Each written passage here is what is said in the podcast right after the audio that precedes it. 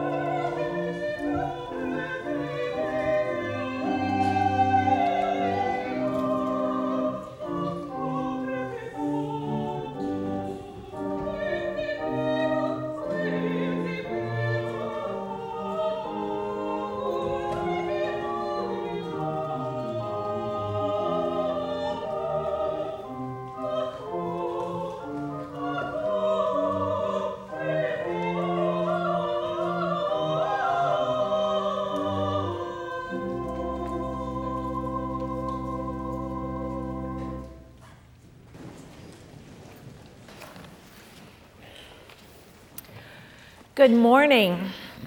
Our first scripture reading this morning is from Psalm twenty-seven, verses one and verses four through nine. Listen for God's word. The Lord is my light and my salvation. Whom shall I fear? The Lord is the stronghold of my life. Of whom shall I be afraid? One thing I asked of the Lord, that I will seek after, to live in the house of the Lord all the days of my life, to behold the beauty of the Lord, and to inquire in the Lord's temple.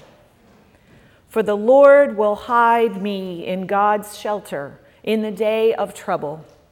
The Lord will conceal me under the cover of God's tent. The Lord will set me high on a rock. Now my head is lifted above my enemies all around me, and I will offer in God's tent sacrifices with shouts of joy. I will sing and make melody to the Lord. Hear, O Lord, when I cry aloud.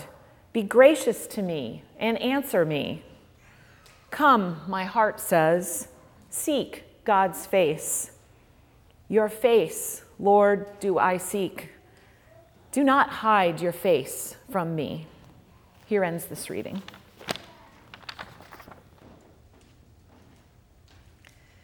Our second lesson this morning comes to us from the Gospel according to Matthew, chapter four, verses twelve through twenty-three. Again, listen for God's word.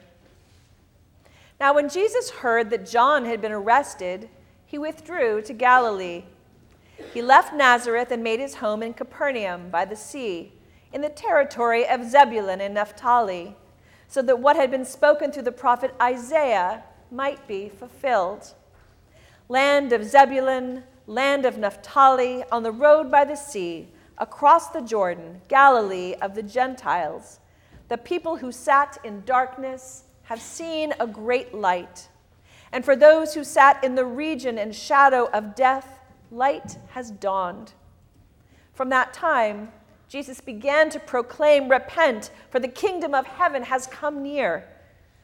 As he walked by the Sea of Galilee, he saw two brothers, Simon, who is called Peter, and Andrew, his brother, casting a net into the sea, for they were fishermen.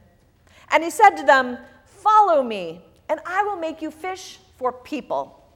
Immediately they left their nets and followed him. As he went from there, he saw two other brothers, James, son of Zebedee, and his brother John, in the boat with their father Zebedee, mending their nets, and he called them. Immediately they left their boat and their father and followed him. Jesus went throughout Galilee, teaching in their synagogues and proclaiming the good news of the kingdom and curing every disease and every sickness among the people. The word of God for the people of God. Thanks be to God. O Lord, may the words of my mouth and the meditations of all our hearts be acceptable in your sight, O God, our strength and our Redeemer. Amen. I'm not sure we're allowed to be ordained as ministers if we don't have a fishing story, because at some point we will all preach on this text. The men in my family all loved to fish. Some of my dad's fondest childhood memories were fishing in a river with his dad. So as soon as he thought I was old enough, he took me out in a rowboat on one of the many lakes near where we lived in Minnesota. I was three. He cast out with his rod and explained how the whole thing worked. I remember sitting out in the middle of the lake, alone with my dad, enjoying the sun. I don't actually remember anything else, but it's one of those oft-recounted family stories. Eventually, my dad got a tug on the line and reeled in a fish. My job was to scoop under it with my little net, which I did, eager to help. Dad took it off the hook and put it in a bucket of water in the boat, explaining we could take it home and cook it for dinner. I asked, "Do his wife and babies know he's not coming home for dinner?" Apparently, my dad's eyes filled with tears, and he threw it back into the lake. I never went fishing again. Maybe that was the beginning of my own journey, following God's call to bring good news to the oppressed and release to the captives, even if they were, in this case, fish. There's a lot of fishing also in the Oscar-winning documentary March of the Penguins, narrated by Morgan Freeman, who always sounds like the voice of God to me. It follows the early and yearly pilgrimage of the emperor penguins in Antarctica, who leave plenty of fish in the sea each fall to journey inland to their ancestral breeding grounds. In order for their offspring to survive, both parents must make multiple long trips back to the sea in order to sustain themselves and their newborn chick. The penguins don't mate for life, only for a season. Yet miraculously, they're able to reconnect with their mate after each perilous journey by answering the other's call. "Follow the sound of my special penguin call," they squawk in their own unique song. And they do follow. Their penguin purpose has been imprinted on their D N A for thousands of years. So once a year, they gather together as a community to create new life, finding a mate, and journeying back to fish repeatedly, always knowing instinctively whose penguin call to follow. We too are imprinted deep in our D N A with a divine peace, a memory of God. And I believe God has a memory of us. And one day we will find each other, even if it takes a lifetime of listening for God's voice, God's unique call to each of us. The people who sat in darkness have seen a great light. These fishermen, Peter and Andrew and James and John, respond to Jesus' call to discipleship, to follow him, as if they've been waiting all their lives for Christ's call, as if they'd been imprinted with an ancient memory of God. They follow immediately, we're told, twice, leaving their lucrative fishing businesses and the life they knew. They leave behind the tools of their trade, their nets, as well as their future net profits, their net worth, their safety nets. And for so many of us, isn't that the bottom line? But is it God's? God calls us to love and honor God by loving and caring for one another, by bearing witness, by spreading the good news of that radical love with everyone we meet. Far easier said than done, I know. But that's what we spend our lives figuring out. We wake up and thank God each morning for another opportunity to love and serve. We ask ourselves, how can I make my loved one's life a little better today? Or my colleagues, or my neighbors? Because another implication of the word net is network, like the World Wide Web, or before that, the long-valued social safety net this country is so conflicted about providing for its citizens right now. The internet and all the social media platforms it spawned are supposed to make us feel connected. But are we? Nets can ensnare, too, as in spending so much time online that we lose interest in actual contact, or as in seeing ourselves only in terms of net worth, making money our bottom line. Leave those nets, Jesus demands. Think bigger. I will teach you to fish for people. Gather them, call them, teach them, help them. The people who sat in darkness have seen a great light. Peter and Andrew and James and John did just that. They followed. And we think, oh, well, of course they followed Jesus. He was the Messiah. What an adventure, an amazing opportunity for these peasant fishermen to leave all that manual labor behind and follow the biggest rock star of their day. Well, they didn't know he was the Messiah at the time. They didn't know what their journey would entail. They didn't know they'd see him arrested and killed, or that after Jesus' execution, Peter and James and Andrew would be beheaded, stabbed, and crucified too, respectively.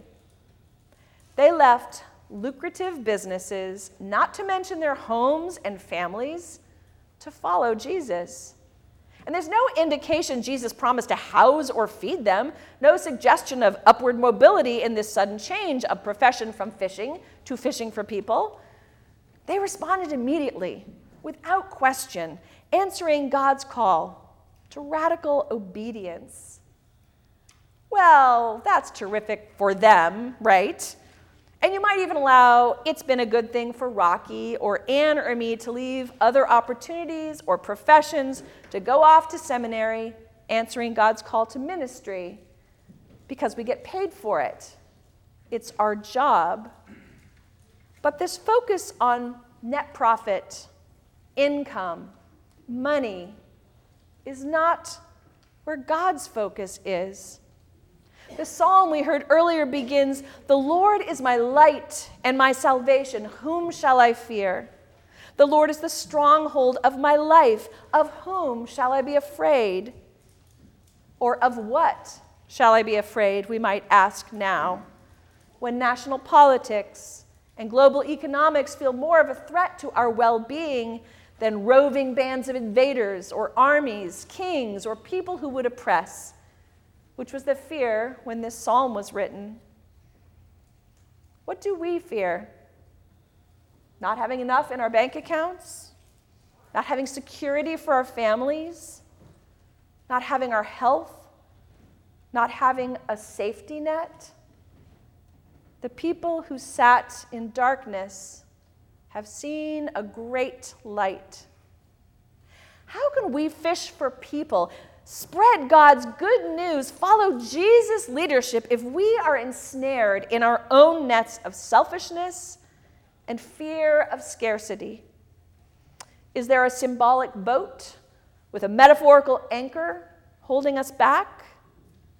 We are everyday people called, yes, called to follow Jesus' example. We don't have to leave our families and all go off to seminary. These disciples continued to use their skill sets just for a different purpose and under different leadership. What they left behind were those nets that ensnared. They took a leap of faith following God's call. What is our call to follow? Each of us. What is our call as a church? We're walking alongside our pastor and his family in deep grief. And We're looking with energy and hope to this next year of worship, education, pastoral care, mission, and outreach. And we're praying for every heart to be open, to let go of our nets and continue to give generously, to support and expand our ministries, to follow God's call to abundant life. That's what discipleship is all about. And that's what Jesus' ministry was about. This gospel passage marks the beginning of that ministry on earth. So how do we begin ours? Again, or maybe for the first time? How do we follow our leader? We show up, help out. When we go to the grocery store, we might thank God we're there with money in our pockets and buy an extra bag of food to bring in for our donations to the Alive Food Pantry. You'd be surprised by who is in need. We might give generously next week in our Sensibility and Super Bowl of Caring collections, which contribute to scholarships for our high school students who travel to the Montreat Youth Conference, where they'll join with teens from all around the country, casting nets far beyond these sanctuary walls in prayer and fellowship and service. The possibilities and opportunities to walk in the light, to serve God through this faith community are literally endless. I invite us to reflect on what God is calling each of us to right now. And to help jumpstart our imaginations, I invite you to take one of the blue slips of paper in the fellowship pads and write one thing you pledge to God, to yourself, to do now, to serve, to follow Jesus' example. Don't put your name on it, but do put it in the offering plate later. I'll compile them this week, and we can all pray about where God is calling us individually and as a community of faith right now. In his book, Reflecting on Light in the Darkness, called Prayers for a Privileged People, Walter Brueggemann explores God's call to us, asking, how will we answer Christ's call to follow his lead? He writes, you speak words of promise, and we answer. A thousand times we answer in a thousand tongues. We answer in hymns of praise. We answer in songs of thanksgiving. We answer in lyrics of gladness.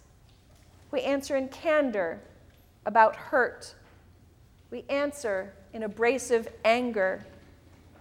We answer in deep abandonment. We answer and draw close to you. And in answering, we are changed, given freedom, come to truth, bound in obedience. We answer and are yours, all yours, not our own. Yours and glad that we belong to you, our faithful Savior. And I will add, Jesus, where you go, we will follow forever. Thanks be to God. Amen.